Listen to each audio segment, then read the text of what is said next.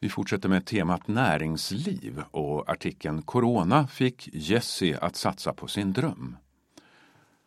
När corona ritade om livet förverkligade Jesse van der Swan sin dröm och öppnade musikcafé och second hand i Segeltorp. Jessie har arbetat som sångerska i många år. Hon älskar musik, att laga mat, baka och gå på loppis. Men när hennes arbetsplats, restaurang Nationalmuseum, tvingades säga upp all personal reflekterade hon över vad hon egentligen ville göra.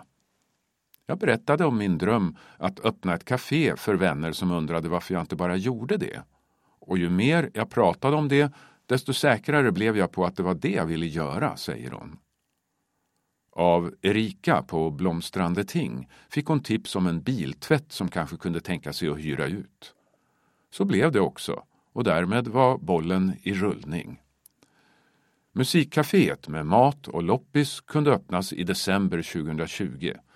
Jessie sticker inte under stol med att det krävdes hårt jobb för att få allt på plats.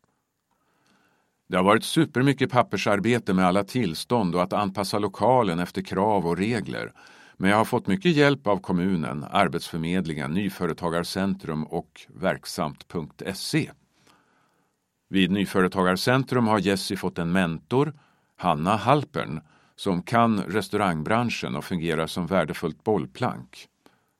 Jessie vill skapa en mötesplats och är öppen för samarbeten med alla slags kreatörer, konstnärer och musiker.